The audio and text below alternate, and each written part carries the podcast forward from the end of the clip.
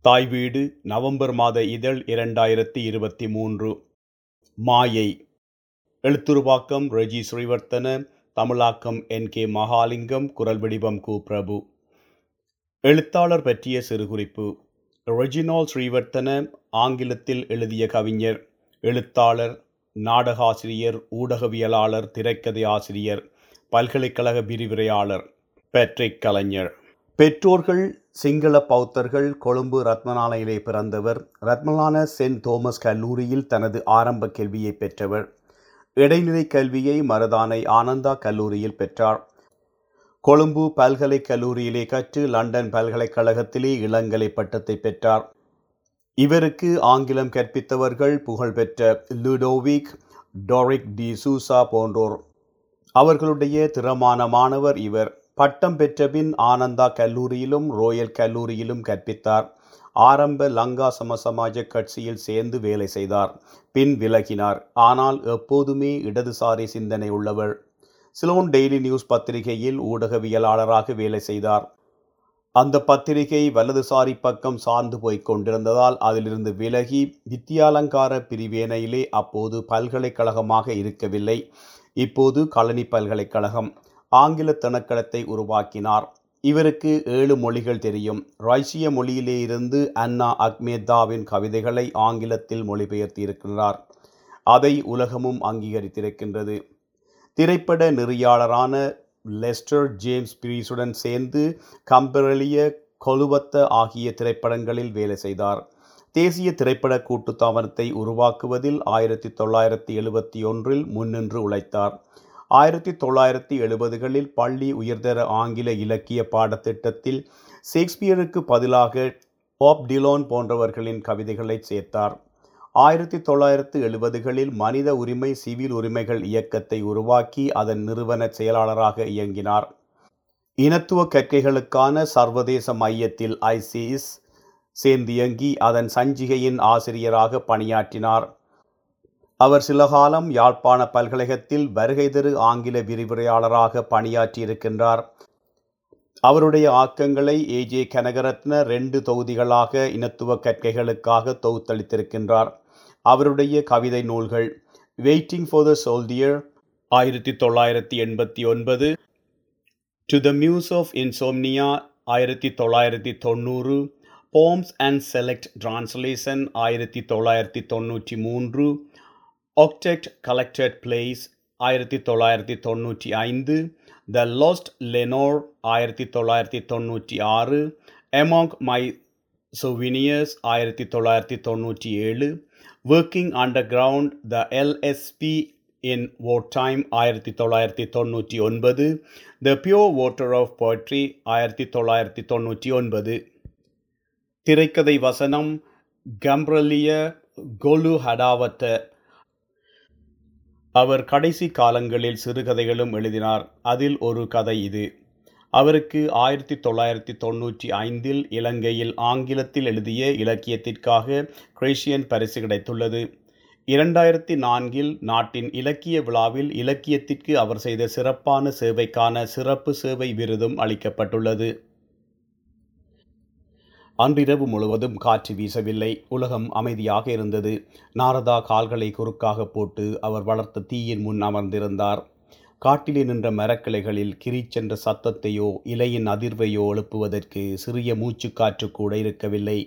அவர் வளர்த்திருந்த தீ இரவு குளிரையும் பூச்சிகளிலிருந்தும் அவரை பாதுகாக்கவும் உருவாக்கப்பட்டது. காட்டு விலங்குகளிலிருந்தும் அவரை பாதுகாப்பதற்கும் அது உதவுகின்றது. நாரதாவிற்கு விலங்குகளை பற்றி பயம் எதுவும் இல்லை. தவசீலர்களின் உள்ளார்ந்த சாந்தியும் சமாதானமும் அவற்றிலும் அமைதியை கொணரும் என்பதில் நம்பிக்கை உள்ளவர் அவர்.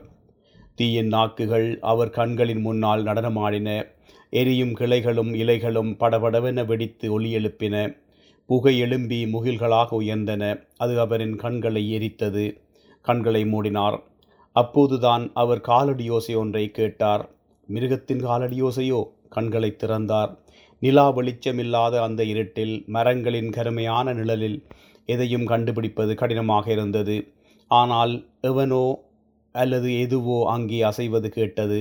அடுத்த கணம் மரங்களுக்கிடையே இருந்த ஓர் உருவம் வெளிப்பட்டு நாரதா தான் இருப்பதற்காக சுத்தப்படுத்திய அப்பகுதிக்கு வந்தது. தீயிலிருந்து வந்த மங்கிய வெளிச்சத்திலே அது மனித உருவம் என்பதை அவர் கண்டுகொண்டார். யாரது? என்றார். ஒரு பயணி என்று வந்தது மென்மையான ஓர் பதில். விசித்திரம். எந்த பயணியுமே இந்த காட்டுப் பகுதிக்கு வருவதில்லை. நீ ஒரு கொள்ளைக்காரனாக இருந்தால் என்னிடம் எந்த உலகாயுதப் பொருட்களும் இல்லை. வெள்ளியோ தங்கமோ எதுவும் இல்லை. நான் ஒரு கொள்ளைக்காரன் அல்ல. நான் ஒரு பயணி. வழி தவறி வந்துவிட்டேன். வெளிச்சம் அந்த உருவத்தின் மேல் முழுவதுமாக விழுந்தது. உருவம் முன்னாலே வந்தது. ஒரு முதியவர் முதுகு வயதாலே வளைந்திருந்தது. அழுக்கான கிழிந்த உடை கையிலே ஒரு சிறிய மூட்டை முயன்று நிலத்தில் தீக்கு மறுபக்கத்தில் குந்தினார் நீ இந்த காட்டில் என்ன செய்து கொண்டிருக்கிறாய்? என்று தனிந்த குரலில் நாரதாவை கேட்டார். உலக இருப்பின் தலைகளிலிருந்து விடுதலை பெறுவதற்காக இங்கு வந்துள்ளேன். அதில் நீ வெற்றி பெற்று விட்டாயா? தடிமனான தோலுள்ள முகத்திலே சுருக்கம் விழ சிரித்து கொண்டே முதியவர் கேட்டார். இன்னும் இல்லை. மாயையின் ஆற்றல்தான் எங்களை இந்த இருப்பிலே கட்டி வைத்திருக்கிறது என்று எனக்கு தெரியும். என்னுடைய குருமார் அதைத்தான் எனக்கு கற்பித்திருக்கிறார்கள். புனித நூல்களும் அதைத்தான் சொல்லுகின்றன. ஒரு மனிதன் கடலை பற்றி விவரமாக கேள்விப்பட்டிருக்கிறான். ஆனால் ஒரு நாளுமே அதை பார்த்ததில்லை. அதைப் போலத்தான் இதுவும். இந்த மாயையின் பெரும் ரகசியம் என்ன? அந்த மர்மம்தான் என்னை துன்புறுத்தி கொண்டிருக்கின்றது. பற்கள் இல்லாத வாய் திறந்திருக்க அவர் பெரிதாக சிரித்தார். நீ அதிர்ஷ்டக்காரன். எங்கள் சிலரை சில விஷயங்கள் துன்புறுத்தி கொண்டே இருக்கின்றன. அதில் எங்களுக்கு மாயை இல்லை என்றார் அந்த முதியவர். நீங்கள் என்ன சொல்லுகிறீர்கள்? என்னை பார் நான் நீண்ட தூரம் நடந்து வந்திருக்கிறேன். அதனால் நான் களைத்து போயிருக்கிறேன். மயக்கம் பெறுகிறது தாகமாகவும் இருக்கிறது. எனக்கு ஒரு சிறங்கை தண்ணீர் கிடைக்காவிட்டால் செத்து போவேன்.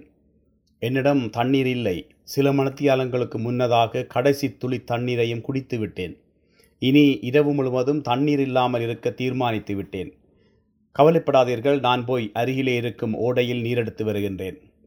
நாரதா எழுந்தார். தீயை எரியூட்டுவதற்காக வைத்திருந்த மரக்கிளைகள் சிலவற்றை திருகி ஒரு தீப்பந்தத்தை செய்தார். தீயிலே பிடித்து அதை பற்ற வைத்தார். பின் களிமண் குடுவை ஒன்றை எடுத்துக்கொண்டு சுத்தப்படுத்தி இருந்த பகுதியை விட்டு வெளியேறினார். நாரதா காட்டினூடாக தான் வழக்கமாக தண்ணீர் எடுக்கும் ஓடையின் திசையிலே சென்றார். திடீரென்று சுழன்றடித்த காற்று அவர் வைத்திருந்த தீப்பந்தத்தை அணைத்து விட்டது அது விசித்திரம். காற்றில்லாத அந்த இரவில் எப்படி அது நடந்தது? தீப்பந்தம் அணைந்ததால் இரவு முழு இருட்டாகியது. ஆகாயம் மலைமூட்டமாக இருந்தது. நிலவின் வெளிச்சமும் இல்லை. முகில் கூட்டத்தை ஊடர்த்து வரும் நட்சத்திரங்களில் வெளிச்சம் கூட இல்லை. இருந்தும் தான் அறிந்த திசை நீளம் ஓடைக்கு சென்று விடலாம் என்று நாரதா நினைத்தார். அந்த இருட்டில் அவர் பயத்தை உணரவில்லை. தைரியமாக முன்னேறிச் சென்றார். தொங்கும் மரக்கிளைகளினூடாக தட்டு தடுமாறிச் சென்றார். ஒரு முறை ஒரு நெடுமரத்திலும் மோதினார். அதன்பின் ஒரு கையை முன்னுக்கு நீட்டிக்கொண்டு தடவி தடவிச் சென்றார். சில நிமிடங்களின் பின் பெரியதொரு மரத்தில் மோதி தடுமாறி குப்பர விழுந்தார். அவர் கையிலே வைத்திருந்த மண் குடுவை தொலைந்து விட்டது. கைகளால் தடவி அதை எடுத்தார். ஆனால் நிலத்தில் விழுந்தபோது அது உடைந்து விட்டது போல தோன்றியது. இப்போது அவரால் என்ன செய்ய முடியும்? நிச்சயமாக அவரால் திரும்பி போக முடியும். போய் இன்னொரு குடுவையையும் தீப்பந்தத்தையும் எடுத்துக்கொண்டு வரலாம். நீரோடைக்கு செல்ல முயன்று பார்க்கலாம். உண்மை என்னவென்றால் அவர் வழியை தவறவிட்டு விட்டார். அது அவருக்கு முன்னமே தெரியும். ஆனால் மனம் ஏற்றுக்கொள்ளவில்லை. திரும்பவும் தன் இருப்பிடத்துக்கு செல்வது நீரோடையை கண்டுபிடிப்பது போல கடினமானதே. அதனால் கால் போன போக்கிலே நடந்தார். தட்டு தடுமாறி மேலும் பத்து நிமிடங்கள் நடந்திருப்பார். அப்போது எதிர்பாராத விதமாக காட்டின் ஓரத்திற்கு வந்திருந்தார். மரங்களின் அடர்த்தி குறைந்த திறந்து வெளியது. தூரத்திலேருந்து வந்த வெளிச்சம் மனித குடியேற்றம் இருப்பதை காட்டியது. அந்த திசையை நோக்கி நடந்தார். மரங்கள் மறைந்து தாழ்வான செடிகள் காணப்பட்டன. கிராமத்தை அண்டிய போது மங்கிய விளக்குகள் எரிந்தன. அவை விவசாயிகளின் குடிசைகளிலிருந்து வந்திருக்க வேண்டும். மேலும் நடந்து கிராமத்திலிருந்து முதலாவது களிமண் குடிசையை அடந்தார். கதவு மூடப்பட்டிருந்தது. ஒரு சிறிய ஜன்னலால் வெளிச்சம் வந்து கொண்டிருந்தது.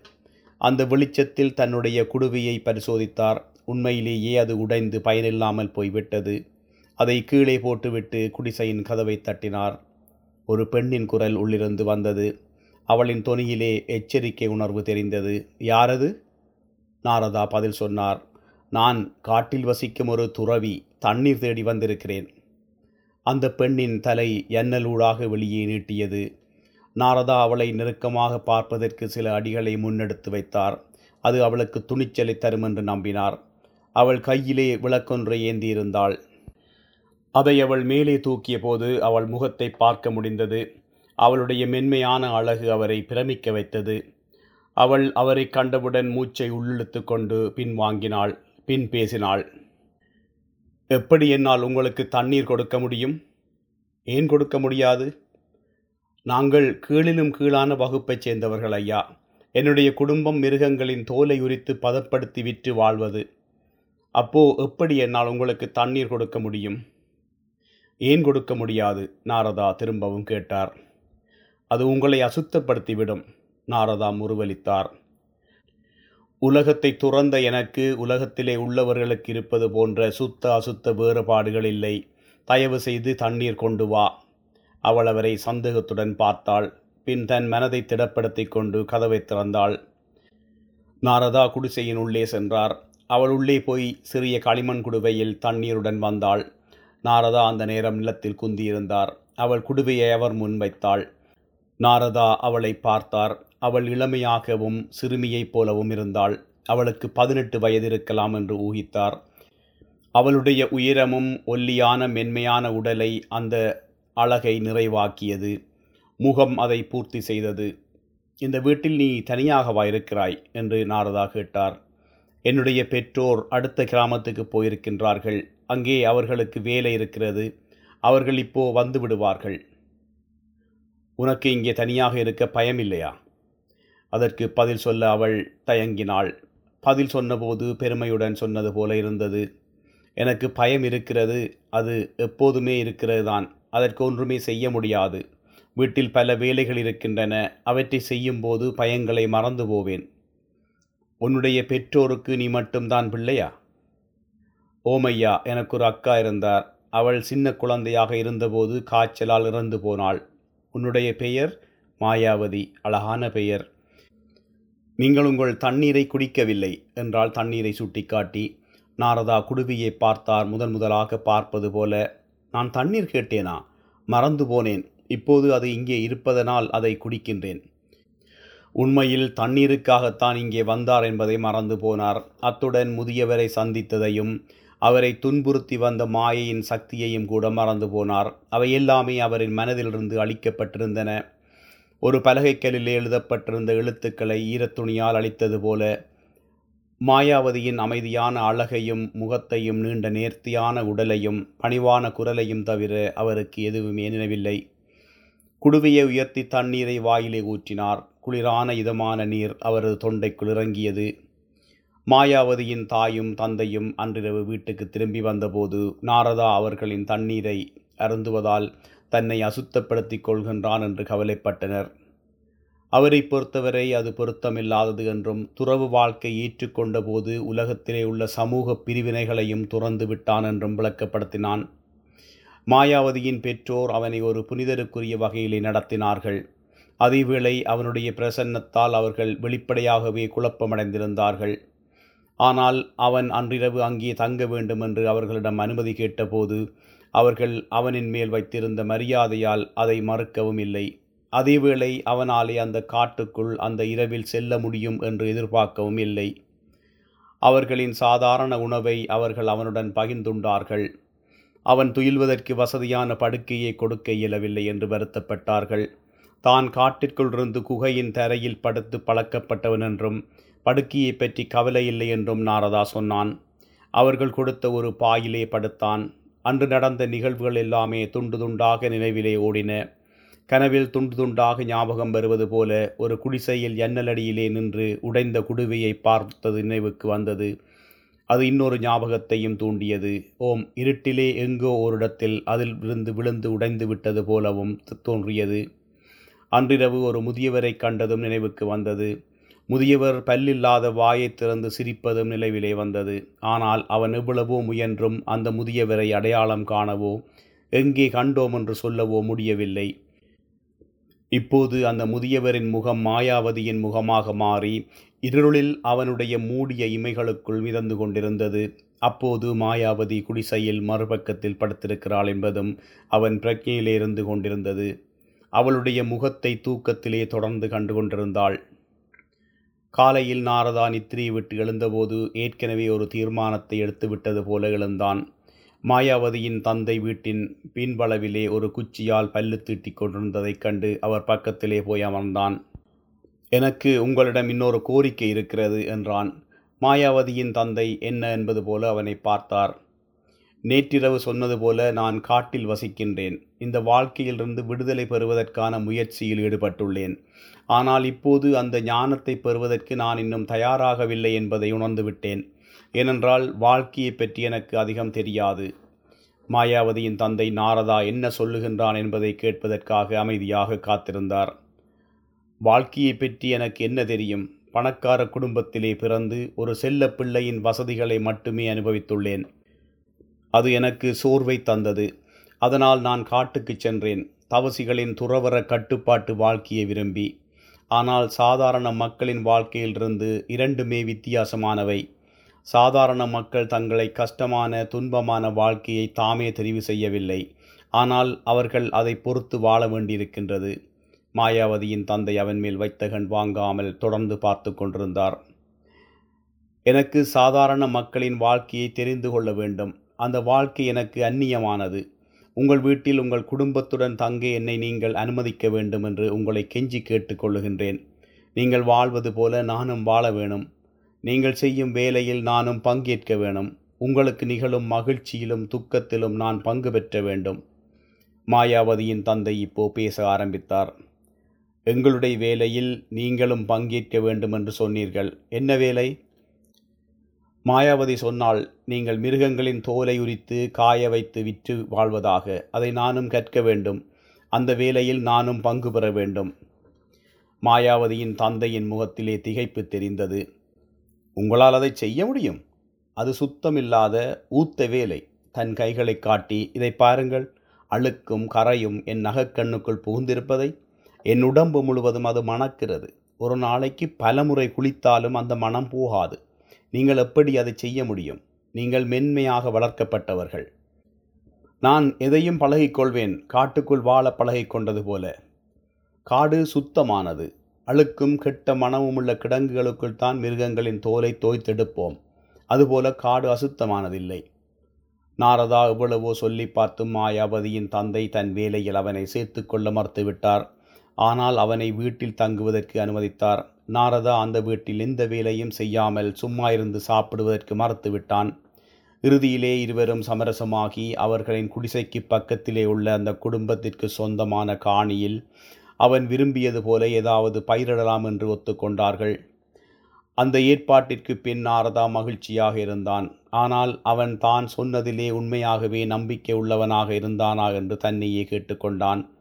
வறியவர்களின் வாழ்க்கையை பற்றி அறியவும் அவர்களுடன் அனைத்தையும் பகிர்ந்து கொள்ளவும் உண்மையாகவே விரும்பினான். அது பெரிய விஷயமில்லை. ஆனால் அது மட்டும்தான் அவன் வீட்டில் இருப்பதற்கான வலுவான நோக்கமா? அல்லது மாயாவதியின் அழகும் இனிமையான நடத்தையுமா? அவன் அந்த தீர்மானத்தை எடுப்பதற்கான உண்மையான காரணம்? மாயாவதியின் தந்தையும் அதையா எண்ணியிருப்பார்.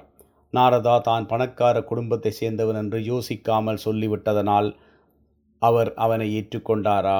அப்படியானால் அந்த எண்ணத்தை ஆரம்பத்திலேயே அவரிடமிருந்து அகற்றிவிட வேண்டும். ஏனென்றால் எந்த சொத்தையும் அந்த குடும்பத்திற்கு அவன் எடுத்து வரப்போவதில்லை. அவன் ஏற்கனவே தன் குடும்பத்துடன் தன் உறவை அறுத்து கொண்டு விட்டான். தன் குடும்பத்துடன் எந்த காரணத்திற்காகவும் உறவை மீண்டும் வைத்து கொள்ளப் போவதில்லை. அவன் அந்த குடிசையில் தங்கிக் கொண்டான். அந்த குடும்பத்திற்கு சொந்தமான காணியில் பயிர் செய்ய தயாரானான். அவனுக்கு விவசாயம் செய்வதில் எந்த அறிவும் இருக்கவில்லை. ஆனால் மாயாவதியின் தந்தையின் ஆலோசனைப்படி அவர்களின் பக்கத்து வீட்டுக்காரர்களின் அறிவுரையை ஏற்றுக்கொண்டான். பக்கத்து வீட்டுக்காரனுக்கு அதில் நல்ல அனுபவம் இருந்தது. நாரதா தானியம் விளைவிக்க விரும்பினான் என்று சொன்னபோது அவன் அதை கேட்டு சிரித்துவிட்டு சொன்னான் ஓட முதல் நடக்க பழகிக்கொள் என்று. தானியத்தை விளைவிப்பதற்கு முன் நீ பல விஷயங்களை அறிந்து கொள்ள வேண்டும். மழை வரும் நேரம் வறட்சி வரும் நேரம் எப்போது விதைக்கலாம் எப்போது அறுவடை செய்யலாம் என்பவையெல்லாம் தெரிந்திருக்க வேண்டும். ஆகவே ஆரம்பத்தில் சிறிதாக ஒன்றை செய்ய துவங்கு. சுரக்காய் விளைவி அதை செய்வதற்கு அதிக கவனம் தேவையில்லை. அதன்பின் சில காய்கறிகளை வளர்ப்பதற்கு நீ தெரிந்து கொள். அதன்படி நாரதா சில விதைகளை விதைத்தான். அவை முளைத்து வருவதையும் செடிகள் வளர்வதையும் தினமும் கவனித்து வந்தான். ஒரு விவசாயியாக ஆரம்ப நாட்களிலே அவன் எதையும் செய்ய வேண்டிய தேவை இருக்கவில்லை. அப்போது மாயாவதி வீட்டு வேலைகளை சுறுசுறுப்பாக செய்வதை பார்த்து கொண்டிருப்பான். அவள் வேலைகள் இல்லாமல் இருக்கும்போது அவளுடன் பேசிக்கொண்டிருப்பான் தன் கடந்த கால வாழ்க்கையை பற்றியும் தன் குடும்பத்தினரின் ஆடம்பர வாழ்க்கையையும் கண்டு வெறுத்து எப்படி தன் குடும்பத்திலிருந்து அந்நியமானான் என்பதையும் கூறினான். அவனுடைய குடும்பம் தம் செல்வத்தின் பகட்டாரவாரத்தால் சிறு விவசாயிகளை கொடுமையாக நடத்தினார்கள். அதே விவசாயிகளின் உழைப்புத்தான் அவர்களுடைய செல்வத்தை உருவாக்கியது என்பது அவர்களுக்கு தெரியாது. அவர்களுடைய பிராமணிய சமயத்தின் தார்மீக பாசாங்குகள் அதற்கு செல்வத்திற்கு எதிரானது என்பதும் அவர்களுக்கு தெரியாது. மாயாவதி அவற்றை மிகவும் உன்னிப்பாக கேட்டுக்கொண்டிருந்தாள் அப்போது அவளுடைய பெரிய கண்கள் அவன் மேலிருக்கும் கேள்விகள் கேட்டால் மட்டுமே அவள் பதில் சொல்வாள். மற்றும்படி அவள் அதிகம் பேசுவதில்லை. அவள் மேல் கொண்ட கவர்ச்சி அவனிடம் மேலும் மேலும் வளர்ந்து கொண்டிருந்தது.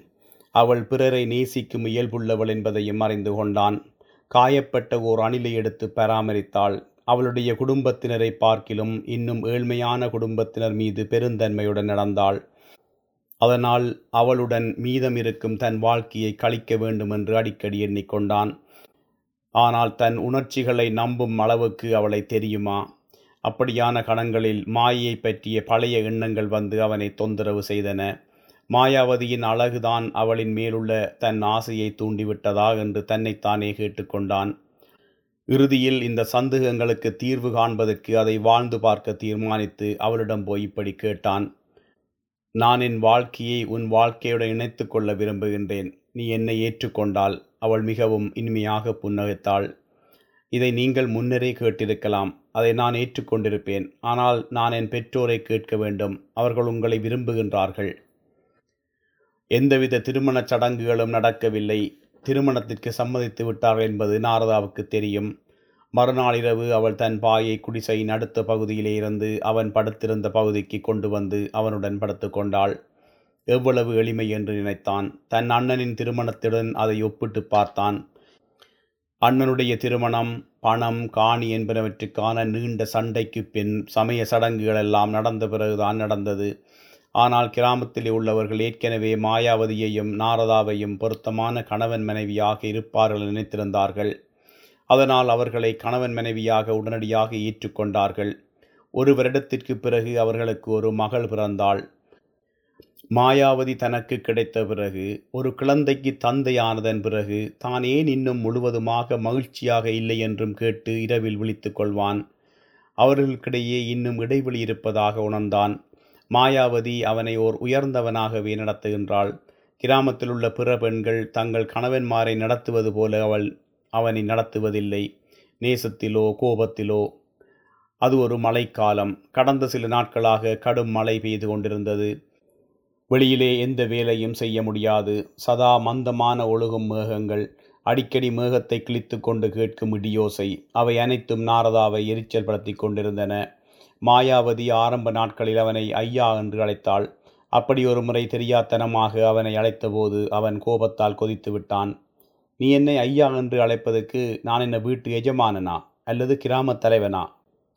மாயாவதி தலையை குனிந்து கொண்டு மன்னித்து கொள்ளுங்கள். நான் தவறு செய்துவிட்டேன். அது ஒரு பழைய பழக்கம் என்றாள் நாரதா தன் கோபம் அடங்கும் வரை பொறுத்திருந்தான். பிறகு திரும்பவும் பேசத் துவங்கினான்.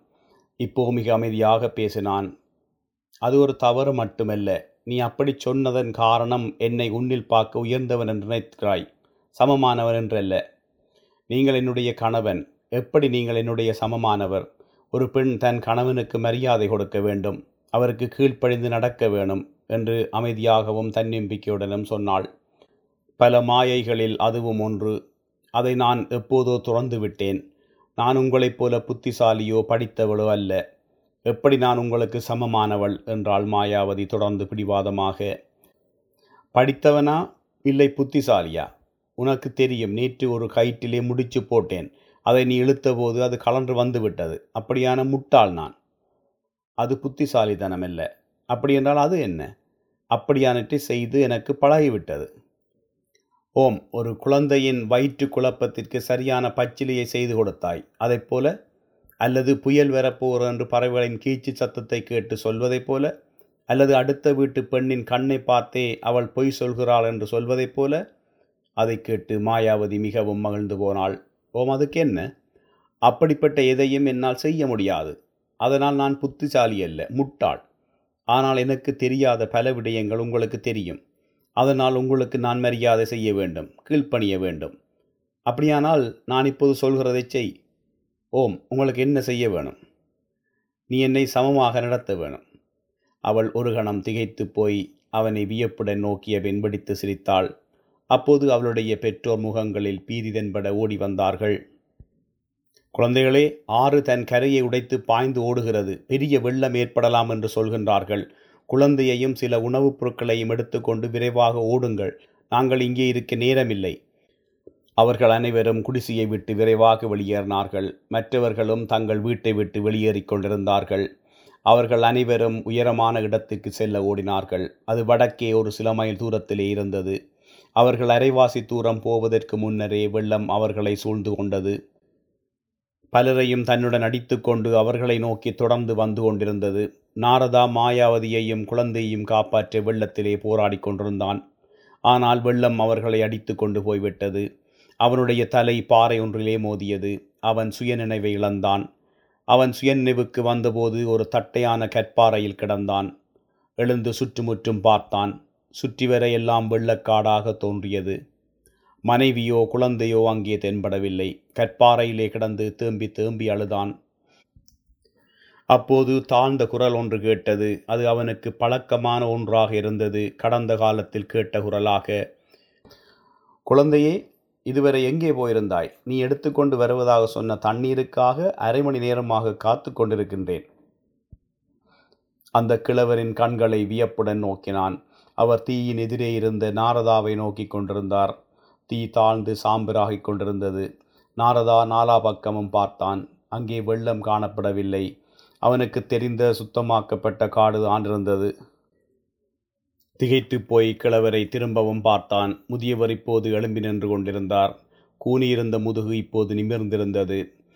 உயரமாகவும் இருந்தார். முகம் வயதேறியதன் அடையாளங்களை இழந்து இளமையாக இருந்தது. நாரதாவுக்கு மேலாக உயர்ந்து நின்றார். அடையாளம் காணக்கூடிய கம்பீரமான உருவம். விஷ்ணு ஆண்டவரே என்று நாரதா பெருமூச்சு விட்டான். அவர் முன்னால் தரையில் விழுந்து வணங்கினான். இறைவனின் உதடுகள் நெளிந்தன. மெல்லிய கேலி புன்னகையுடன் மாயையின் ஆற்றல் உனக்கு இப்போது புரிகிறதா? அது ஒரு பகல் பொழுது. நாரதா காட்டிலே சுத்தமாக்கப்பட்ட இடத்தில் தீயின் சாம்பர் முன் அமர்ந்திருந்தான். கிளர்ச்சியற்று சோர்ந்து போன தோற்றத்திலே அந்த மனநிலையில் தான் திரும்பவும் விஷ்ணு தோன்றினார். உனக்கு என்ன நடந்தது? என்று கடவுள் கேட்டார். நாரதா அவரை குற்றம் சாட்டுவது போல பார்த்தான்.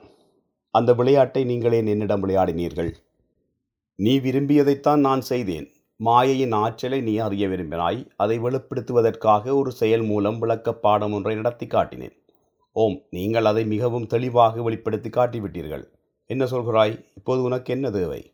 எனக்கு மாயாவதி தேவை.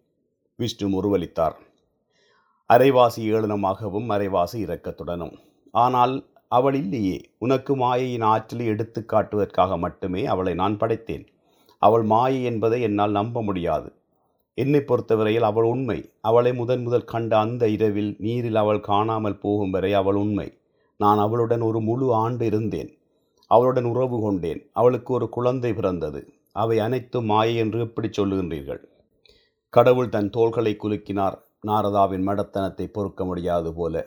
கேள் நாரதா ஒரு பெண்ணுடன் உறவு கொள்ளும் ஒரு கனவு கூட நீ கண்டதில்லையா? கண்டிருக்கிறேன். அதுக்கென்ன?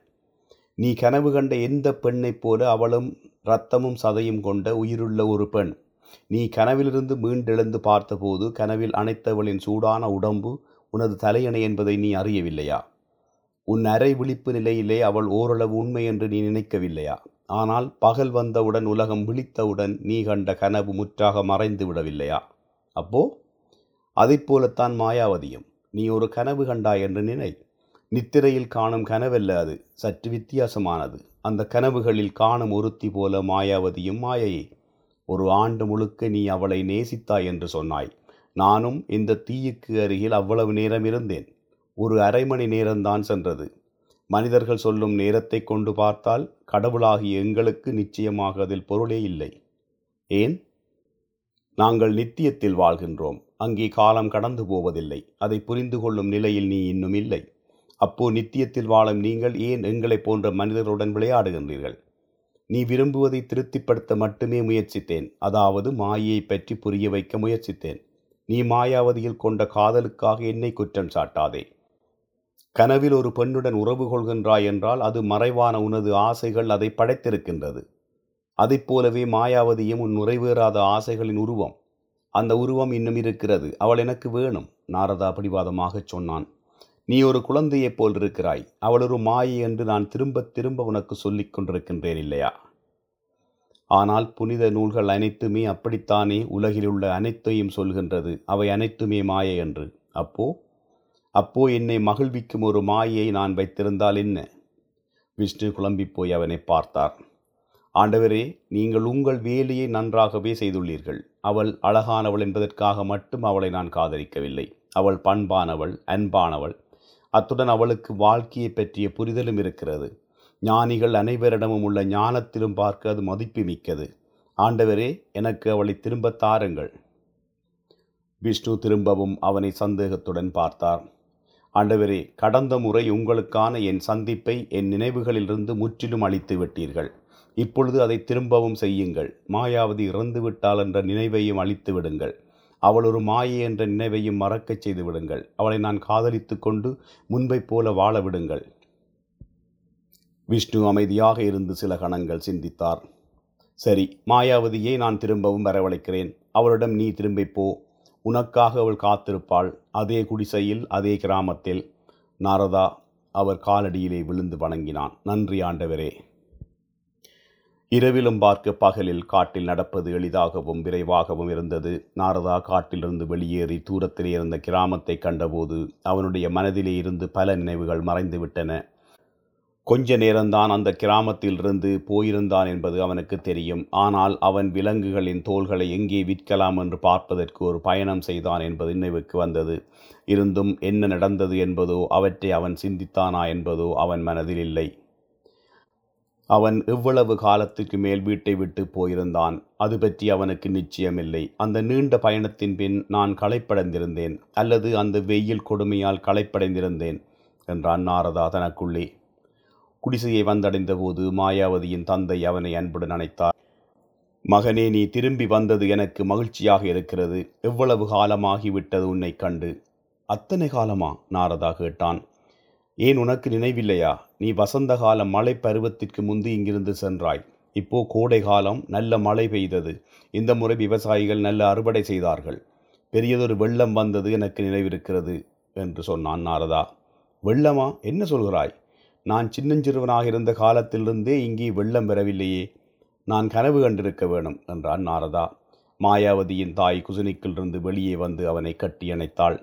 மாயாவதி எங்கே? என்று நாரதா சுற்றுமுற்றும் பார்த்து கேட்டான்.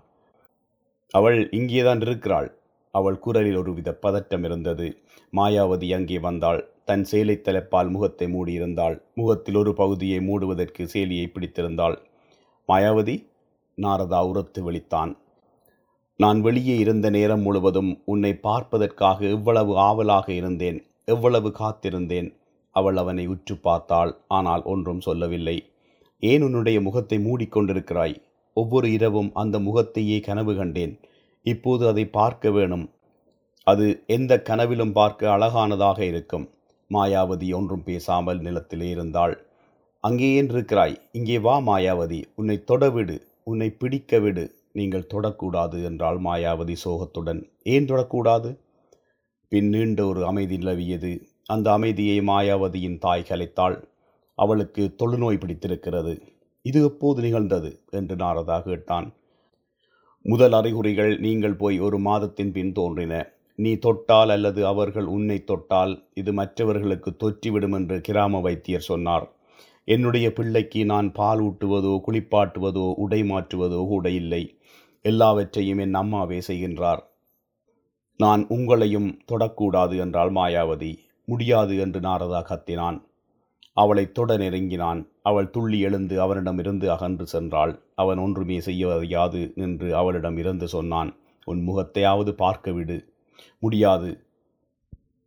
அது உருக்குலைந்து போய் அசிங்கமாகிவிட்டது. அதை நீங்கள் அருவருப்பீர்கள் வெறுப்பீர்கள் என்னையும் வெறுப்பீர்கள். உன் முகத்தை பார்க்க விடு என்றான் நாரதா திரும்பவும். அவள் தன் முகத்தில் இருந்த சேலைத் தலைப்பை மெதுவாக பயத்துடன் எடுத்தாள். மாயாவதி நீ இன்னும் எனக்கு அழகாகத்தான் இருக்கிறாய். நான் உன்னை நேசிப்பதை விடமாட்டேன். நீதான் எனக்கு உலகத்தில் உள்ள அத்தனையும். மெதுவாக நிலத்தில் அமர்ந்து முகத்தை மறைத்து கொண்டு தேம்பி தேம்பி அழுதாள். நாரதா இரண்டு நாட்கள் அந்த வீட்டில் தங்கினான். மாயாவதி அவன் அருகே வரவே இல்லை. குடிசையின் பின்புறத்திலே இருந்து குசினியில் இரவில் தூங்கினாள். நாரதாவிற்கு நிலைமை சகிக்க முடியாத அளவு வலியை தந்தது. இரண்டு நாட்களின் பின் அந்த நோயை குணப்படுத்துவதற்கான மருத்துவத்தை தேட முடிவெடுத்து வெளியேறினான். கிராமம் கிராமமாக நகரம் நகரமாக நீண்ட காலம் அலைந்து திரிந்தான். நோயை குணப்படுத்தலாம் என்ற ஊகங்களும் பலமுறை ஏமாற்றமளித்தன. இறுதியாக அயல் நகரம் ஒன்றில் அந்த பயங்கரமான நோயிலிருந்து பலரை குணப்படுத்திய புகழ்பெற்ற ஒரு மருத்துவர் இருக்கின்றார் என்று கேள்விப்பட்டான். இந்த முறை அந்த கதையில் கொஞ்சம் உண்மை இருந்ததை அறிந்து கொண்டான். அந்த மருத்துவரின் வீட்டை நோக்கி சென்றான். அவரின் அறைக்கு அவனை அழைத்துச் சென்றார்கள். முதிய மருத்துவர் நாரதாவின் கதையை கேட்டார். அப்படியான அவளின் நிலைமையிலும் அவளை நான் இன்னும் விரும்புகிறேன் என்று அவருக்கு உண்மையைச் சொன்னான். அவளுடைய புண்களை கூட கழுவி சுத்தமாக்க கூட நான் தயார். அந்த நோயால் நானே பாதிக்கப்படவும் தயார். அவளுக்காக நான் சாகவும் தயார். அந்த நோய்க்காக அவள் வெட்கப்படுகின்றாள். அவளையே அவள் வெறுக்கின்றாள். என்னையும் அது பாதித்துவிடும் என்று பயப்படுகின்றாள். மருத்துவரே உங்களால் அந்த நோயை குணப்படுத்த முடியுமா? மருத்துவர் முதலில் அவருடைய மேசையின் மேலிருந்த களிமண் விளக்குக்கு எண்ணெய் விட்டார். பின்பு திரியை பெற்ற வைத்தார். அதன்பின் மந்திரங்கள் ஓதினார். பின் நாரதாவை திரும்ப பார்த்தார். இந்த விளக்கு எரிந்து முடியும் போது உன்னுடைய மனைவி குணமடைந்து விடுவாள். நீ அவளிடம் போ என்றாள். நாரதா அவருக்கு ஆழமாக நன்றி சொல்லிய பின் திரும்பி போனான். ரெண்டு நாள் பயணத்தின் பின் நாரதா குடிசையை அடைந்தபோது மாயாவதியின் தாயும் தந்தையும் அவனை சந்திக்க வெளியே வந்தார்கள். அவர்களுடைய முகங்கள் தளர்ந்து போயும் இழைத்து போயும் காணப்பட்டன. மகனே நீ களைத்து போய் காணப்படுகிறாய் என்று தந்தை சொன்னார். ஓம் நேற்றிலிருந்து இருபது மைல் தூரம் நடந்து வந்திருக்கின்றேன். அது முக்கியமில்லை. எங்கே மாயாவதி என்று கேட்டான் நாரதா. தாயும் தந்தையும் மௌனமாக இருந்தார்கள். மாயாவதி எங்கே? அவளுடைய நோயிலிருந்து அவள் குணமாகிவிட்டாள் அல்லவா? அப்போதும் அவர்கள் மௌனமாக இருந்தார்கள். அவள் எங்கே? என்று சொல்லிவிட்டு தீய குறிகளுடைய அவர்களின் முகத்தை உற்று பார்த்து அழுதான். அவள் சாகவில்லை இல்லையா? இல்லை ஆனால் அவள் இருப்பதை விட இறந்திருக்கலாம் என்றார் தந்தை. அப்படி நீங்கள் சொல்லக்கூடாது என்று தாய் அவரை கண்டிப்புடன் சொன்னாள். என்ன நடந்தது? என்று கேட்டான் நாரதா. நீங்கள் இங்கிருந்து போய் இரண்டு மாதங்களின் பின் தொழுநோய் திடீரென்று மறைந்து விட்டது. மருத்துவருக்கு அது ஏன் என்று புரியவில்லை. அது ஒரு மாய வித்தை போல. அவள் மகிழ்ச்சியாக இருந்தாள். உங்கள் வருகைக்காக காத்திருந்தாள். பின்னர் ஒரு இளைஞன் அடுத்த கிராமத்திலிருந்து இங்கே வந்து எங்கள் அயல் வீட்டில் வசித்தான் என்றாள் தாய். அவள் சற்று நேரம் கதையை நிறுத்தினாள். மேலும் அந்த கதையை சொல்ல முடியாமல் நின்றாள். அப்போ? என்று நாரதா அவளை மேலும் சொல்லத் தூண்டினான். என்ன நடந்தது? என்று எனக்கு தெரியவில்லை. ஆனால் அவன் மேல் அவள் காதலில் வீழ்ந்தாள். காதல் விஷம் கொடுத்தது போல அல்லது மாய மந்திரம் செய்தது போல அப்படியானவை இருக்கிறது. உங்களுக்கு தெரியும் தானே? என்றாள் தாய். அதன் பிறகு? அவன் இங்கே வசிக்க வேண்டும் என்று சொன்னாள். ஆனால் அவளுடைய தந்தை அதை கேட்கவே மறுத்துவிட்டார். அவள் அவனுடன் போய்விட்டாள். அப்போ குழந்தை குழந்தையை இங்கே விடமாட்டேன் என்று சொல்லி அதையும் தன்னுடன் கொண்டு சென்று விட்டாள் அவளுக்கு தொழுநோய் குணமாகி இருக்கவே கூடாது என்று தந்தை கசப்புடன் சொன்னார். அவள் அழகற்றவளாகவும் வெறுக்கத்தக்கவளாகவும் இருந்திருந்தால் தன் ஒழுக்கத்தை இழந்திருக்க மாட்டாள் என்றார் தந்தை. அப்படி சொல்லாதீர்கள் அது அவளுடைய தவறு அல்ல. அவளை நான் நேசித்த போதிலும் எங்களிடையே இன்னும் ஒருவித அந்நியத்தன்மை தடையாக இருந்தது. அதனால் அவளுடன் அவள் வாழ்வது எளிதாக இருந்திருக்கலாம் என்றார் நாரதா. தான் கொண்டு வந்த உடுப்பு மூட்டையை எடுத்துக்கொண்டான் அடுத்த வீட்டுக்காரரிடம் அவர்கள் எங்கே போயிருப்பார்கள்? என்று கேட்டான் நாரதா. நீ மடத்தனமான எதையும் செய்ய மாட்டாய் இல்லையா மகனே? என்றார் தாய் பதற்றத்துடன். அவர்களை நீ கண்டால் அவனுடன் நீ சண்டை பிடிக்க மாட்டாய் இல்லையா? அவளை நீ கொல்ல மாட்டாய் இல்லையா மகனே? தாயே அப்படி நீங்கள் பயப்பட தேவையில்லை. நான் அவளை கண்டால் என்னுடன் திரும்பி வா என்று கேட்டு அவளை இணங்கச் செய்ய முயல்வேன். அதில் நான் வெற்றி அடையாவிட்டாலும் அவளுக்கு நான் எந்த தீங்கும் செய்ய மாட்டேன். அதை செய்வதிலும் பார்க்க நானே செத்து விடுவேன் தாயே.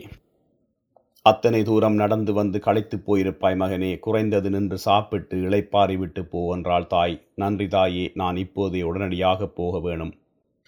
நாரதா கிராமத்தை விட்டு செல்லும் பாதையை அடைந்தான். ஆனால் அவன் அதிக தூரம் செல்லவில்லை. முடக்கை அடைந்தபோது உயர்ந்ததொரு ஆலமரம் தெரிந்தது.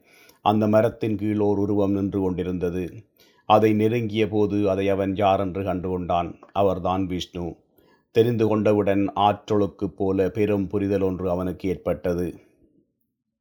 இவற்றையெல்லாம் செய்தது நீங்கள் தானென்று இப்பொழுது எனக்கு புரிகிறது. ஏன் செய்தீர்கள்? முதலில் அவளை கொன்றீர்கள் பின் அவளுடைய அழகை சிதைத்தீர்கள் பிறகு அவளை எனக்கு துரோகம் செய்ய வைத்தீர்கள். ஏன் அவற்றையெல்லாம் செய்தீர்கள்? ஏன் எனக்கு அடிக்கு மேல் அடியாக அடித்தீர்கள்? நான் விரும்பியது எல்லாம் அவளுடன் வாழும் எளிய சாதாரண மகிழ்ச்சியான வாழ்க்கையைத்தானே. நாரதா கேள் என்றார் கடவுள். நான் தான் மாயாவதியை படைத்தேன். உன் விருப்பத்தை தீர்ப்பதற்கு மாயாவதியின் ஆற்றலை நீ புரிந்து கொள்வதற்கு. ஓம். அவளை படைத்து உன்னை அவளை காதலிக்கச் செய்தேன். அதன்பின் அவளை கொன்றேன். காரணம் நீ காதலித்தது ஒரு மாயையை வேறொன்றுமல்ல என்று காட்டுவதற்காக. அதற்கிடையில் நீ மாயையிலே ஆழமாக சிக்கிக் கொண்டாய். இப்போது அவள் வேண்டும் என்கின்றாய் அவளை எனக்கு திரும்பவும் தந்தீர்கள். அப்படியே விட்டிருக்கலாம் அல்லவா? மாயையிலிருந்து நீ கடந்து வந்து விடுவாய் என்பதற்காக அவளுக்கு தொழுநோயை கொடுத்தேன். அவளுடைய அழகை அளிப்பதற்காக அவள் அழகை இழந்தபின் உன் காதலை துறந்து விடுவாய் என்பதற்காக. ஆனால் நீ அவளை காதலித்து அவளுடைய புற அழகை அல்ல அவளுடைய அக அழகை. ஆனால் நான் திரும்பவும் முயன்றேன் அவளுடைய அக அழகை அளிப்பதற்காக அவள் உனக்கு துரோகம் செய்தாள் என்று காட்ட முயன்றேன் அதிலும் நான் தோல்வியடைந்தேன். இப்போது என்னை என்ன செய்யப் போகிறீர்கள்? நான் எல்லாவற்றையும் விட்டுவிட்டேன். ஏனென்றால் நீ அப்படியான ஆளில்லை என்று இப்போது உணர்ந்து கொண்டேன். அப்போ நான் யார்? நீ ஒரு கற்பனாவாதி. அப்படியென்றால் விஷ்ணுவின் குரல் ஓர் ஆசிரியரின் தொனியை எடுத்துக்கொண்டு அறிவுரை சொன்னது. உலகிலுள்ள பொருட்களில் ஒன்றை விடாப்பிடியாகவும் விருப்பத்துடனும் பிடித்திருக்கும் பல வகையான மக்கள் இந்த உலகில் வாழ்கின்றார்கள். அவர்கள் அளவிட முடியாத அளவு தூரம் சென்று அதை நிறைவேற்றத்தான் துணிகின்றார்கள். பகுத்தறிவுக்கு எதிராக எல்லா தியாகத்தையும் செய்து அவர்கள் அப்படி செல்வத்தை விளைகின்றார்கள். மற்றவர்கள் அதிகாரத்தை இன்னும் சிலர் அறிவை அல்லது புகழை இன்னொருவர் அது ஆணாகவோ பெண்ணாகவோ இருக்கலாம். இன்னொரு ஆளை நேசிக்கின்றான் அல்லது நேசிக்கின்றாள். அவர்களை எவ்வளவுதான் அதைரியப்படுத்தினாலும் எத்தனைதான் ஏமாற்றங்களை சந்தித்தாலும் மகிழ்ச்சியற்று இருந்தாலும் அவர்கள் அவளை அல்லது அவனை தொடர்ந்து நேசிக்கின்றாள் நேசிக்கின்றான். ஆண்டவரே நான் முதலில் எல்லா உலகியல் பற்றுக்களையும் துறந்துவிடவே விரும்பினேன் என்று ஆட்சேபம் தெரிவித்தான் நாரதா. அப்படித்தான் நீ நினைத்தாய். ஆனால் இந்த உலகில் பலரைப் போல சமரசங்களுடன் தற்காலிக சமாளிப்புகளுடனும் நீ திருப்தி அடையவில்லை. உண்மையில் நீ தேடியது முழு ஈடுபாட்டுடன் உன்னை சரணடையச் செய்வதற்கான ஒன்றையே. முழுமையாக நேசிக்கும் ஒன்றையே. அதையே நீ விரும்பினாய். ஆனால் மாயாவதியை காணும் வரை அதை நீ கண்டுபிடிக்கவில்லை. ஆண்டவரே நீங்கள் எதிர்காலத்தில் என்னை என்ன செய்ய நினைக்கின்றீர்கள்? நாரதா அச்சத்துடன் கேட்டான். ஒன்றுமில்லை பயப்படாதே. உனக்கு வேறு அதிர்ச்சிகளை நான் தரப்போவதில்லை. மாயாவதியின் காதலன் அவளை கைவிட்டுச் சென்று விட்டான். அவள் குழந்தையுடன் தன் வீடு திரும்பிவிட்டாள் நீ அவளிடம் வருவாய் என்ற நம்பிக்கையுடன் உன்னை எதிர்பார்த்து கொண்டிருக்கிறாள். நீ விரும்பும் உனது எளிய சாதாரண மகிழ்ச்சியை நான் குழப்பப் போவதில்லை. இதையும் சேர்த்துச் சொல்லுகின்றேன். இருப்புச் சக்கரத்தில் கட்டுண்டு கிடக்கும் எளிய சாதாரண மகிழ்ச்சியற்ற உங்கள் இருப்பை நான் குழப்பவில்லை. அவருடைய உதடுகளில் கேலிச் சிரிப்பொன்று தவழ்ந்தது. நான் அவற்றுக்கு முகம் கொடுக்க தயார். அந்த சக்கரத்திலிருந்து விடுபட நான் முயலவில்லை. மனித வாழ்க்கையிலே உள்ள மகிழ்ச்சியுடனும் வலியுடனும் திருப்திப்பட்டு கொண்டு வாழ வேண்டும் என்று விரும்புகின்றேன். குறைபாடுகளுடனும் பலவீனங்களுடனும் வாழ்க்கையை நாம் அரவணைத்துக் கொள்ள வேண்டும் என்று மாயாவதி எனக்கு கற்றுத் தந்திருக்கிறாள். ஒவ்வொரு ஆணும் ஒவ்வொரு பெண்ணும் அவர்கள் உண்மையாக தேடுவதை அடைவார்கள். ஆகவே நீ உன் வழியில் செல் நாரதா அதில் நீ திருப்தி காண்பாய். ஆண்டவரே நான் காண்பேன் அதை பற்றி பயப்பட வேண்டாம். இறுதியாக அவரின் காலடியில் விழுந்து வணங்கினான். நன்றி.